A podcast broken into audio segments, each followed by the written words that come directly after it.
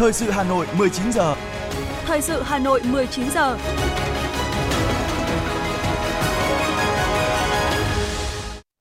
Xin kính chào quý vị và các bạn. Bây giờ là chương trình thời sự của Đài Phát thanh và Truyền hình Hà Nội. Chương trình tối nay thứ ba ngày mùng 2 tháng 1 có những nội dung chính sau đây. Đánh cổng khai trương phiên giao dịch đầu năm. Tập đoàn Điện lực Việt Nam lý giải vì sao giá điện chỉ tăng không giảm. Bộ Giáo dục và Đào tạo chính thức có kênh thông tin tư vấn tâm lý học đường. Không khí lạnh đang di chuyển xuống phía Nam, ngày mai nhiều nơi trời rét. Phần tin thế giới có những sự kiện đáng chú ý. Nhật Bản, máy bay chở 300 người bốc cháy dữ dội nghi do va chạm. Động đất với độ lớn là 5,1 độ Richter làm rung chuyển ngoài khơi miền Trung Indonesia. Sau đây là nội dung chi tiết. Sáng nay tại Sở Giao dịch Chứng khoán Hà Nội, trước sự chứng kiến của các thành viên thị trường, Thứ trưởng Bộ Tài chính Nguyễn Đức Chi đã đánh cổng khai trương phiên giao dịch chứng khoán đầu tiên của năm mới 2024. Đến dự có Phó Chủ tịch Ủy ban nhân dân thành phố Hà Nội Hà Minh Hải cùng đông đảo các thành viên thị trường. Tiếng cồng rền vang báo hiệu một năm mới với nhiều cơ hội đang mở ra đối với thị trường chứng khoán. 2023 là một năm ghi nhận nhiều biến động của thị trường chứng khoán Việt Nam. Những bất ổn của tình hình địa chính trị thế giới, kinh tế toàn cầu suy thoái đã tác động mạnh đến thị trường chứng khoán Việt Nam – trong bối cảnh khó khăn đó, kênh huy động vốn quan trọng này vẫn có những điểm sáng tăng so với các nước trong khu vực. Chỉ số VN Index tăng hơn 12% so với cùng kỳ. Thanh khoản trên thị trường cổ phiếu đạt trên 17.500 tỷ đồng một phiên. Quy mô vốn hóa thị trường ước đạt gần 6 triệu tỷ đồng, tăng 9,5% so với năm 2022, tương đương 62% GDP. Thị trường chứng khoán phái sinh vẫn duy trì ổn định, số tài khoản nhà đầu tư mở mới tăng trên 350.000 tài khoản, đưa tổng số lượng tài khoản chứng khoán lên gần 7,4 triệu tài khoản, tương đương 7,5% dân số, vượt mức 5% theo mục tiêu. Năm 2023 cũng đánh dấu hệ thống giao dịch trái phiếu doanh nghiệp riêng lẻ chính thức đi vào hoạt động. Đánh giá cao nỗ lực của Ủy ban Chứng khoán Nhà nước và các thành viên thị trường, lãnh đạo Bộ Tài chính lưu ý bước sang năm 2024, các điều hành đối với thị trường chứng khoán cần linh hoạt, thận trọng, bám sát thực tiễn, phát triển quy mô chất lượng theo hướng bền vững. Bên cạnh việc tiếp tục hoàn thiện thể chế với tầm nhìn dài hạn, đảm bảo hệ thống lưu ký bù trừ thông suốt an toàn, phát triển sản phẩm mới. Ủy ban chứng khoán nhà nước cần nâng cao hiệu quả quản lý giám sát, tiếp tục mục tiêu nâng hạng thị trường từ mới nổi sang cận biên, nâng cao chất lượng nguồn nhân lực tham gia. Đồng thời, công tác thông tin cho thị trường chính xác, chính thống, minh bạch, bảo vệ quyền lợi nhà đầu tư, tiếp tục khẳng định thị trường chứng khoán là kênh huy động vốn hiệu quả cho nền kinh tế. Tại hội nghị tổng kết Tập đoàn Điện lực Việt Nam sáng nay, ông Nguyễn Anh Tuấn, Tổng Giám đốc Tập đoàn Điện lực Việt Nam EVN, thông tin về việc những lý do tăng giá điện liên tiếp hai lần và không thấy giảm khi giá nhiên liệu giảm, cùng đó là những khó khăn trong cân đối tài chính của tập đoàn này. Tổng Giám đốc EVN cho biết, thông thường sản lượng thủy điện của Việt Nam đạt 35% hoặc cao hơn, nhưng trong năm 2023, do hạn hán, nhiều hồ thủy điện về mực nước chết nên sản lượng của nguồn thủy điện chỉ đạt 28,4%. Theo ông Nguyễn Anh Tuấn, hiện nay thủy điện vẫn là nguồn có giá ổn định nhất, nhưng nguồn này chỉ chiếm 28,4% tổng quân suất nguồn điện. Còn năng lượng tái tạo, do chính sách khuyến khích ban đầu cho nên giá của nguồn năng lượng này rất cao. Nếu xét theo giá thành 9,35 sen theo feed thì một vượt giá thành bán ra của EVN. Theo ông Nguyễn Anh Tuấn, hiện nay tổng chi phí bình quân các khâu phát điện, truyền tải, phân phối là 2.092,78 đồng trên 1 kWh. Trong khi đó, giá thành bán ra là 1.950 đồng trên 1 kWh. Theo ông Tuấn, mặc dù EVN đang cố gắng tối ưu hóa các chi phí để tiết giảm, nhưng việc cân đối tài chính của tập đoàn vẫn hết sức khó khăn. Do vậy, năm 2024 cần có sự điều chỉnh chính sách về giá bán lẻ điện thì mới giải quyết được những khó khăn về tài chính của EVN. Ngân hàng Nhà nước cho biết sẽ điều chỉnh tăng chỉ tiêu tăng trưởng tín dụng định hướng năm 2024 và chủ động điều chỉnh chỉ tiêu tăng trưởng tín dụng của từng tổ chức tín dụng để gửi đến từng tổ chức tín dụng. Trong đó, Ngân hàng Nhà nước định hướng tăng trưởng tín dụng năm 2024 khoảng 15% và linh hoạt điều chỉnh phù hợp với diễn biến, tình hình thực tế.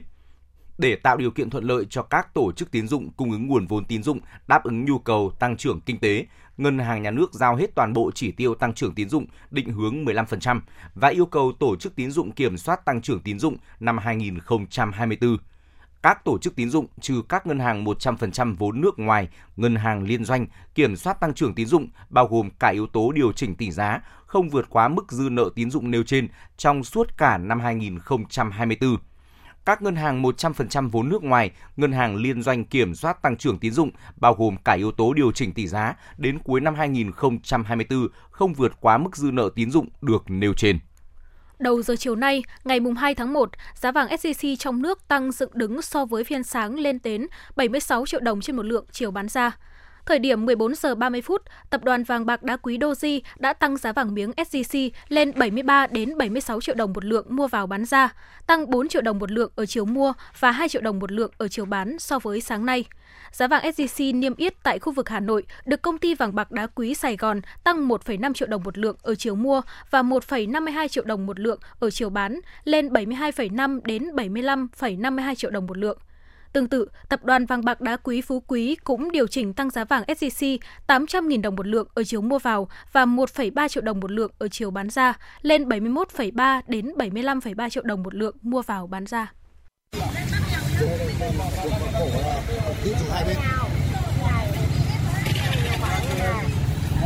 Vâng thưa quý vị, hoa cây cảnh là mặt hàng tiêu thụ mạnh nhất trong dịp Tết của dân tộc. Và vụ hoa Tết cũng là nguồn thu chủ yếu. Và thời điểm này thì các nhà vườn cũng đang tất bật chăm sóc để hoa ra đúng dịp Tết và đáp ứng nhu cầu chơi hoa cũng như thưởng hoa của người dân. Lấy cây, rồi lấy cây đấy đấy. Đến với nhà vườn Tài Lý, thôn Hạ Lôi, xã Mê Linh, bằng kinh nghiệm và sự am hiểu các dòng hồng Anh, Phạm Đức Tài đã tạo ra dòng hồng bonsai với các thế độc lạ phục vụ cho thị trường Tết Nguyên đán. Năm nay, vườn hồng của anh Tài cũng đã chuẩn bị 4.000 chậu hồng bonsai và hơn một vạn hồng chậu cung ứng cho thị trường Tết. Anh Phạm Đức Tài chia sẻ. Nhất dịp Tết này thì nói chung năm nào nó cũng vậy. Đến cái hàng Tết này thì cái cây hồng thế thì rất chi là sôi động. Để mua quà tặng quà biếu thì nói chung là cũng có nguồn tương đối là ổn định. Về cái nguồn ờ, thu nhập thì gia đình thì ờ, mỗi một năm thì cũng được 5 600 triệu trừ chi phí đi rồi thì cũng còn được ba bốn trăm. Bởi vì cái khoản đầu tư thì nó rất, ban đầu nó rất chi là lớn.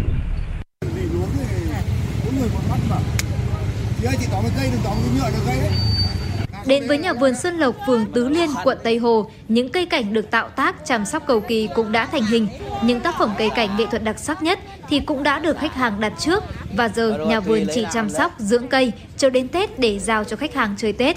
Bên cạnh những loại cây cảnh nghệ thuật to, đắt tiền thì nhà vườn cũng tạo ra các cây cảnh nhỏ và vừa đẹp mắt, phù hợp với các căn hộ nhỏ và chung cư, đáp ứng thị hiếu của đông đảo người dân thủ đô. Chị Ngô Thu Trang, chủ nhà vườn Xuân Lộc, phường Tứ Liên, quận Tây Hồ nói.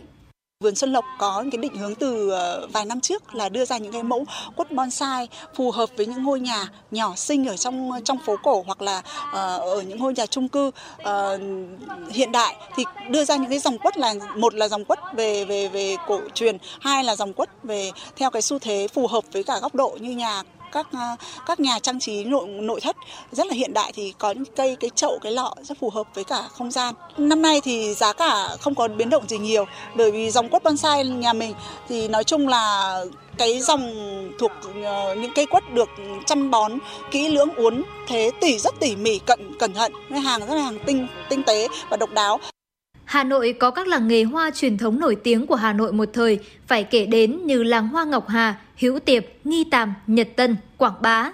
Hiện nay các chợ hoa này vẫn được duy trì đều đặn mỗi dịp Tết đến. Đây cũng được đánh giá là một tài nguyên du lịch hấp dẫn của Hà Nội, thu hút rất đông du khách mỗi khi Tết đến xuân về. Tiến sĩ Phạm Việt Long, Viện Nghiên cứu Văn hóa và Phát triển cho rằng cái điều đầu tiên mà muốn cái du lịch hoa phát triển ấy, và để mà khai thác được cái giá trị của hoa lên nhiều lần hơn nữa ấy, thì trước hết là nhận thức nó không phải chỉ là hoa để thưởng thức mà hoa để người khác đến trải nghiệm ví dụ đến để tìm hiểu cách trồng trọt hoa như thế nào, cách bảo quản hoa như thế nào và cách chuyển hoa đi như thế nào, vân vân. Thì đấy là những cái hoạt động mà có thể đem lại thú vị cho những người tham quan, chứ không phải là người ta chỉ đến mua cái hoa cắt đi được thì đấy là về mặt ừ, ừ, nhận thức và chúng ta phải thấy rằng có một thứ hoa để mà phục vụ du lịch nữa và làm dịch vụ. Mùa xuân là những mùa hoa, sự đa dạng phong phú các sắc hoa đã được phổ thành nhạc qua bài hát Hà Nội 12 mùa hoa của nhạc sĩ Giáng Son. Và hiện nay cùng với việc quy hoạch tổng thể các làng nghề hoa của Hà Nội phục vụ nhu cầu chơi hoa, thưởng hoa của người dân thì việc biến những mùa hoa thành các sản phẩm du lịch sẽ là cơ hội để Hà Nội phát triển các làng nghề trồng hoa bên cạnh giá trị thu được từ sản xuất còn có giá trị rất lớn từ các hoạt động dịch vụ ngắm hoa, thưởng hoa hay check-in chụp ảnh.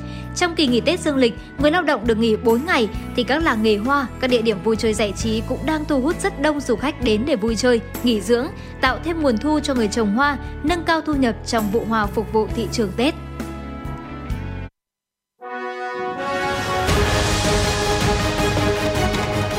Thời sự Hà Nội, nhanh, chính xác, tương tác cao. Thời sự Hà Nội, nhanh, chính xác, tương tác cao.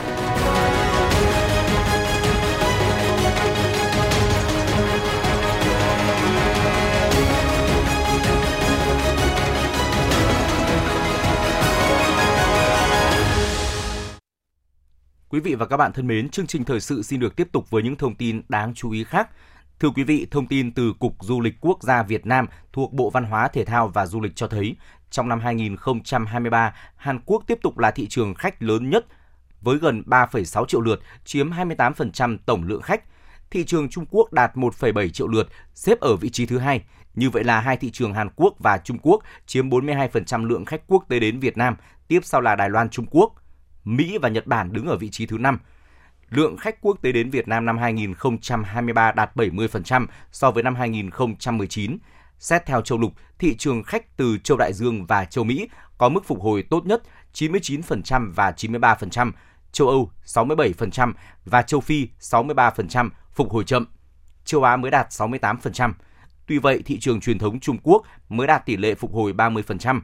Ở thời điểm trước dịch, thị trường này chiếm gần 1 phần 3 tổng lượng khách quốc tế đến Việt Nam – Cùng với đó, thị trường Nga mới đạt 19% so với năm 2019. Một thị trường quan trọng khác của Việt Nam ở châu Á là Nhật Bản mới đạt mức 62%. Năm 2024, ngành du lịch Việt Nam phấn đấu đón từ 17 đến 18 triệu lượt khách quốc tế, phục vụ 110 triệu lượt khách nội địa.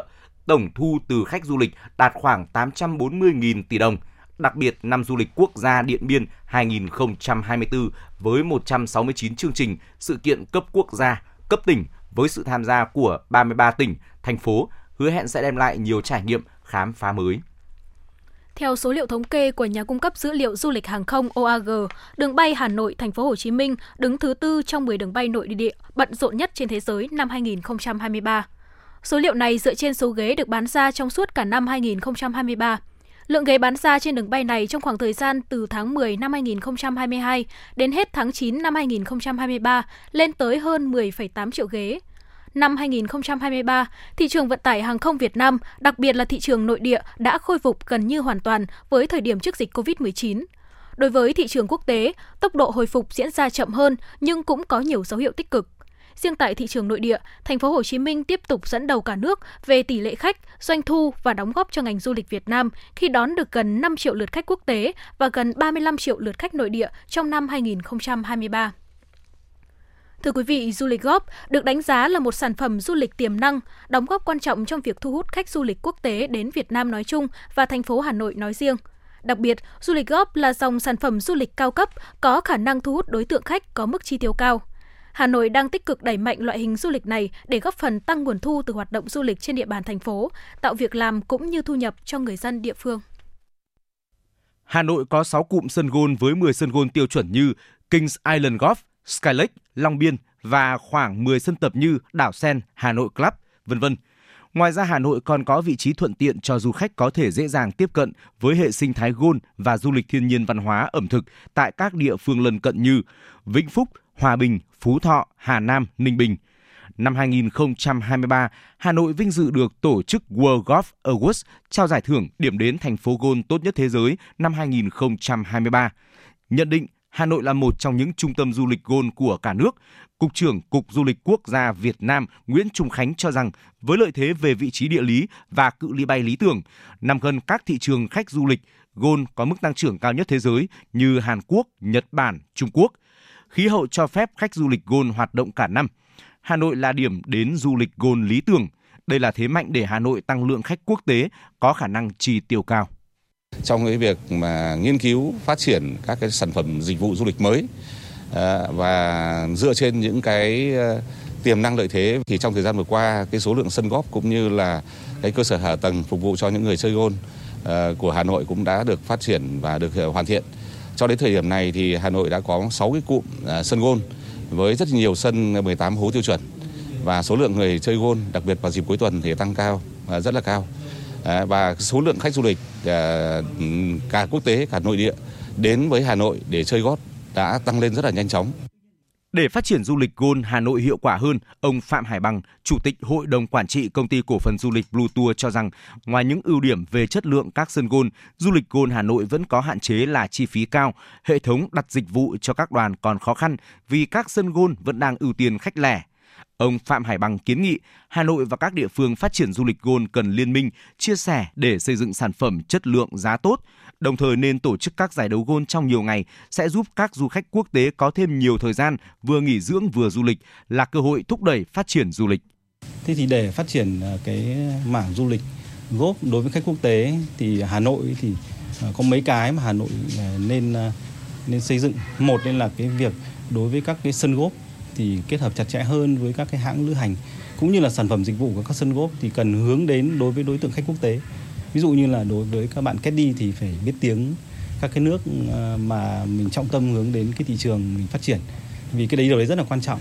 Đấy. cái thứ hai nữa là cái dịch vụ của sân góp ví dụ đối với khách quốc tế khi đến Hà Nội lưu trú thì khi họ book các sân góp thì có các cái phương tiện vận chuyển của sân góp đón khách ở khách sạn thì cũng là cái điều kiện rất thuận lợi để khách họ có thể chơi.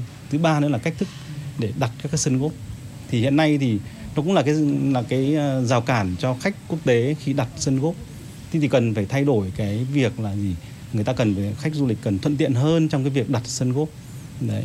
Thì à, có như vậy thì khách mới họ mới sử dụng các cái dịch vụ sân gốc mà trong thời gian lưu trú họ có thể tách đoàn họ ờ, đi chơi gốc ở các cái sân gốc của Hà Nội cũng như là các cái vùng phụ cận. Ông Nguyễn Hồng Minh, Phó Giám đốc Sở Du lịch Hà Nội cho biết, phát triển du lịch Gold đang là một trong những trọng điểm trong chiến lược phát triển du lịch của thủ đô để tăng sức hút với khách quốc tế hạng sang. Nhiều ý kiến tại hội nghị cũng cho rằng cần phải đẩy mạnh quảng bá du lịch Gold tại các khách sạn, xây dựng những sản phẩm chọn gói cho du khách.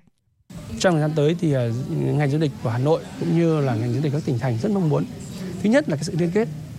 Liên kết ở đây là liên kết giữa các cái đơn vị hoạt động trên lĩnh vực du lịch góp, đặc biệt là sân góp thì sẽ có những cái chính sách rằng là công bố giá một mức cái độ độ, độ ổn định. Cái thứ hai nữa rằng liên quan đến hàng không. Hàng không thì chúng ta cũng coi cần bắt tay để làm sao đưa chọn vào cái thời kỳ thấp điểm của du khách thì có thể là phối hợp với cả sân gôn lữ hành để chúng ta làm sao cái chiều bay đảm bảo được cái tỷ lệ hai chiều. Và ngoài ra thì cái các cơ sở lưu trú họ cũng sẵn sàng có cái chương trình chính sách để tạo thành một cái liên minh liên kết.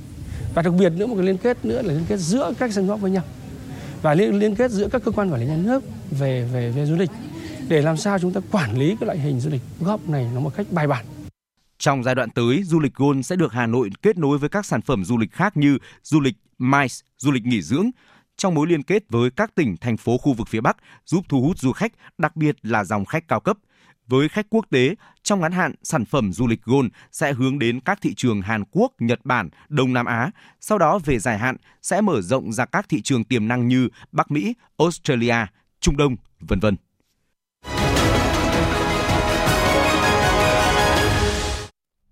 Mời quý vị và các bạn nghe tiếp phần tin.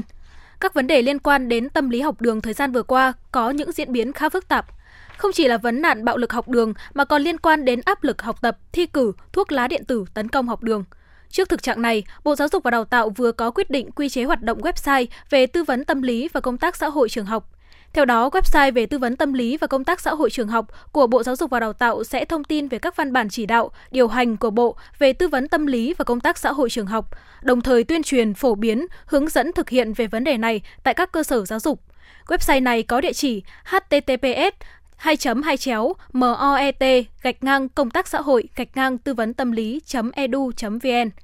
Việc ra đời và vận hành website về tư vấn tâm lý và công tác xã hội trường học của Bộ Giáo dục và Đào tạo sẽ giúp cán bộ quản lý, giáo viên, học sinh, phụ huynh học sinh có thêm một kênh thông tin để nâng cao kiến thức và nhận thức về vấn đề tâm lý của học sinh, sinh viên. Quy mô tuyển mới trình độ đại học ngành STEM ở Việt Nam tăng khá trong 3 năm trở lại đây, song còn thấp hơn nhiều lần so với các nước trong khu vực và châu Âu. Theo đánh giá của Bộ Giáo dục và Đào tạo, các chương trình chất lượng cao được các cơ sở đào tạo quan tâm đầu tư và có sức thu hút tốt đối với sinh viên lĩnh vực STEM. Tuy nhiên, quy mô và tỷ lệ sinh viên đại học theo học các lĩnh vực STEM của Việt Nam còn thấp. Cụ thể, tính theo dân số, số sinh viên đại học theo học lĩnh vực STEM của Việt Nam chỉ đạt khoảng 55 sinh viên trên một vạn dân, thấp hơn nhiều lần so với các nước trong khu vực và châu Âu. Quy mô tuyển mới trình độ đại học ngành STEM tăng khá trong 3 năm trở lại đây, tuy nhiên chủ yếu tập trung vào các lĩnh vực có nhu cầu nhân lực lớn như máy tính và công nghệ thông tin, công nghệ kỹ thuật, kiến trúc và xây dựng. Theo thông tin từ Viện Vệ sinh Dịch tễ Trung ương, Viện đã hoàn thành đặt hàng 10 trên 10 loại vaccine sử dụng trong chương trình tiêm chủng mở rộng từ các nhà sản xuất trong nước để nhanh chóng phân bổ đến các địa phương ngay những ngày đầu tháng 1 năm 2024. Các loại vaccine trên sẽ được Viện Vệ sinh Dịch tễ Trung ương tiếp nhận về kho vaccine quốc gia, nhanh chóng phân bổ và chuyển đến các địa phương ngay trong những ngày đầu tiên của tháng 1 năm 2024. Theo đó, sau một thời gian gián đoạn cung ứng một số loại vaccine trong chương trình tiêm chủng mở rộng năm 2023, dưới sự chỉ đạo sát sao của Chính phủ, Bộ Y tế, ngay sau khi Bộ Tài chính và Bộ Y tế phê duyệt giá 10 loại vaccine sản xuất trong nước, Viện Vệ sinh Dịch tễ Trung ương đã thực hiện ký hợp đồng đặt hàng 10 loại vaccine này. Ngày hôm nay, Công an thành phố Hà Nội cho biết trong dịp nghỉ Tết Dương lịch 2024 từ 29 tháng 12 năm 2023 đến ngày 2 tháng 1 năm 2024, trên địa bàn thành phố xảy ra 6 vụ tai nạn giao thông, làm 3 người chết, 4 người bị thương. So với cùng kỳ năm 2022, giảm 2 vụ, giảm 2 người chết bằng số người bị thương. Toàn thành phố không xảy ra đua xe trái phép và ùn tắc giao thông trong suốt kỳ nghỉ. Công an thành phố duy trì 15 tổ công tác 141 hoạt động công khai, đảm bảo an ninh trật tự, đấu tranh phòng chống tội phạm. Kết quả qua kiểm tra, kiểm soát, phát hiện 8 vụ việc, bắt giữ 13 đối tượng có dấu hiệu phạm pháp hình sự, đồng thời xử lý 28 trường hợp vi phạm nồng độ cồn. Bên cạnh đó, triển khai các tổ công tác 141 hóa trang tuần tra, phát hiện, bắt giữ 68 phương tiện, 72 đối tượng có các hành vi điều khiển xe mô tô, lạng lách, nẹt pô rú ga, có dấu hiệu gây dối trật tự công cộng, góp phần để không xảy ra tình trạng đua xe, cổ vũ đua xe trái phép. Thiếu tướng Nguyễn Hồng Kỳ, Phó Giám đốc Công an thành phố Hà Nội cho biết, trong 3 ngày nghỉ Tết Dương lịch, tình hình trật tự an toàn giao thông trên địa bàn thủ đô được duy trì ổn định, không xảy ra ùn tắc giao thông kéo dài, không xảy ra tình trạng đua xe, cổ vũ đua xe trái phép. Tai nạn giao thông được kiềm chế. Cán bộ chiến sĩ chỉ huy các đơn vị đã nêu cao tinh thần trách nhiệm, ý thức tổ chức kỷ luật, đảm bảo các vị trí công tác, hoàn thành tốt mọi nhiệm vụ được giao. Trong buổi học đầu tiên của năm 2024, hàng loạt học sinh đã bị lực lượng cảnh sát giao thông công an thành phố Hà Nội xử phạt vì vi phạm luật giao thông đường bộ. Theo ghi nhận của phóng viên, tại một số trường trên địa bàn thành phố Hà Nội, không khó để bắt gặp hình ảnh học sinh tự điều khiển xe máy vi phạm pháp luật. Nhiều em trong số đó không đội mũ bảo hiểm, chở ba người, vi phạm nhiều lỗi về an toàn giao thông. Để ngăn ngừa và hạn chế những tai nạn đáng tiếc xảy ra, Công an thành phố Hà Nội thường xuyên tổ chức các đợt gia quân, tuyên truyền, xử phạt nghiêm các vi phạm. Ngày 2 tháng 1, tổ công tác thuộc đội cảnh sát giao thông số 5 Công an thành phố Hà Nội tuần tra kiểm soát trên đường Nguyễn Văn Cừ, quận Long Biên. Nhiều em học sinh không đội mũ bảo hiểm, không mang theo giấy tờ xe, không cài quai mũ bảo hiểm, đi sai làn đường. Trong quá trình xử lý vi phạm, lực lượng chức năng gặp một số khó khăn khi học sinh liều lĩnh bỏ chạy. Hành vi này của các em rất dễ gây ra tai nạn giao thông và nguy hiểm cho những người khác. Đối với các trường hợp vi phạm, ngoài việc xử phạt, cảnh sát giao thông còn tuyên truyền nhắc nhở để các học sinh, phụ huynh nhận thức được hành vi vi phạm.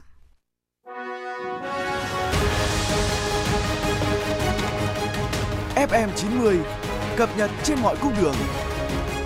FM 90 cập nhật trên mọi cung đường.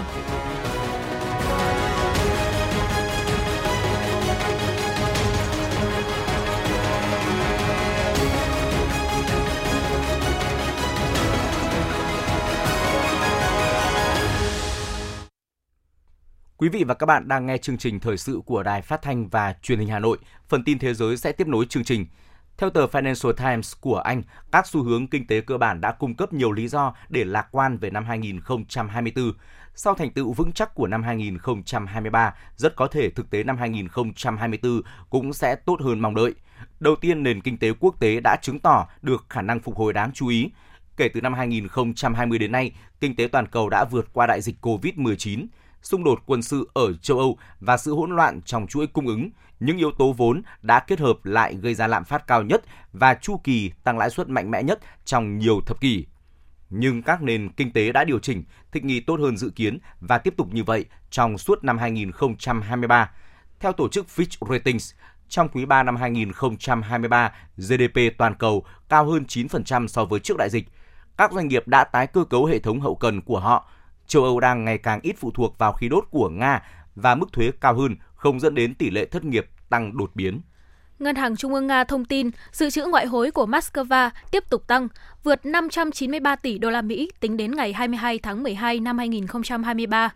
Thống kê cho thấy khối lượng dự trữ ngoại hối quốc tế đã tăng 5,5 tỷ đô la Mỹ, tương đương 0,9% trong tuần kể từ ngày 15 tháng 12 năm 2023, phần lớn là do sự đánh giá lại thị trường tích cực.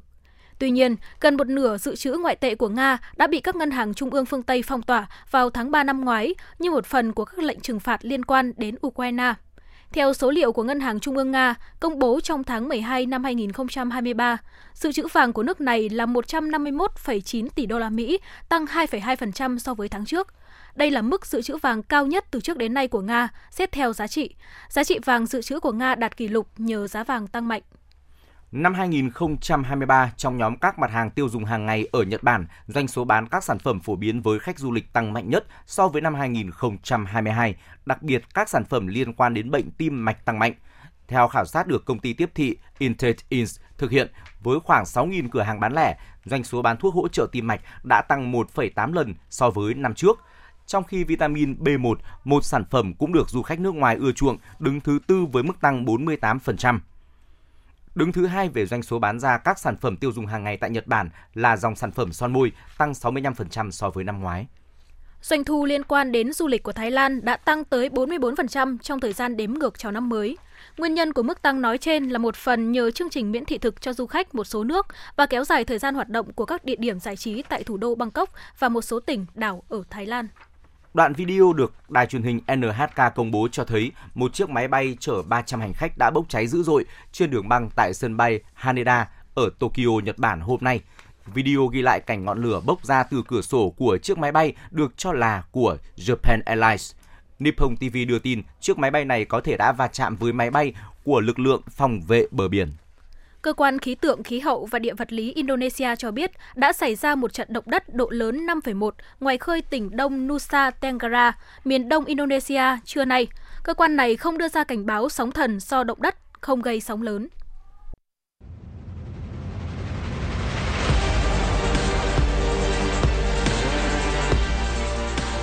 Bản tin thể thao Bản tin thể thao